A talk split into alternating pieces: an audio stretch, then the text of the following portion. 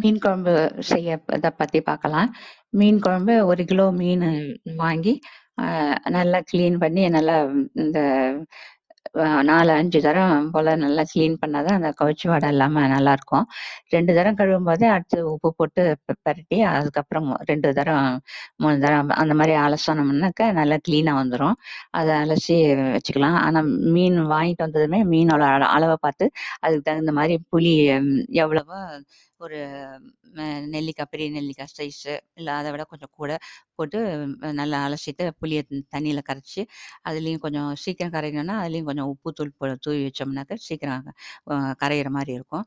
அது பிறகு இதை இதுக்கு தேவையான பொருட்கள் வந்து சின்ன வெங்காயம் நல்லா ஒரு 200 கிராமுக்கு நல்லா 2, 3 கைப்பிடி சின்ன வெங்காயம் உரிச்சு வச்சுக்கலாம். அடுத்தது ஒரு 10, 12 பல்லுக்கு பூண்டு எடுத்து வச்சுக்கலாம். தாளிக்கிறதுக்கு அரை ஸ்பூன் கடுகு, சின்ன ஸ்பூனா இருந்தால் அரை ஸ்பூன் வெந்தயம், ரெண்டு காஞ்ச மிளகா, ரெண்டு பச்சை மிளகா, கருவேப்பிலை இது எல்லாத்தையும் எடுத்து வச்சுக்கலாம். இது தேங்காய் வந்து இதுக்கு வெறும் தேங்காய் அரை மூடி தேங்காயை நல்லா வெறும் இது வேறு எதுவும் போடாமல் தனியாக அரைச்சி மைய அரைச்சி தனியாக வச்சுக்கலாம்.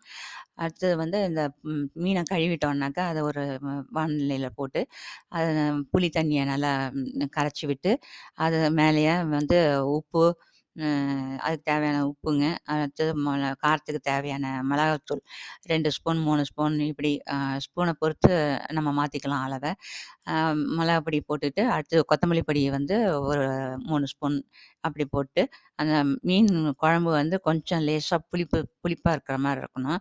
கொத்தமல்லி பொடி அதிகமாக போடுறாம புளிப்பு பதம் பார்த்துக்கணும்.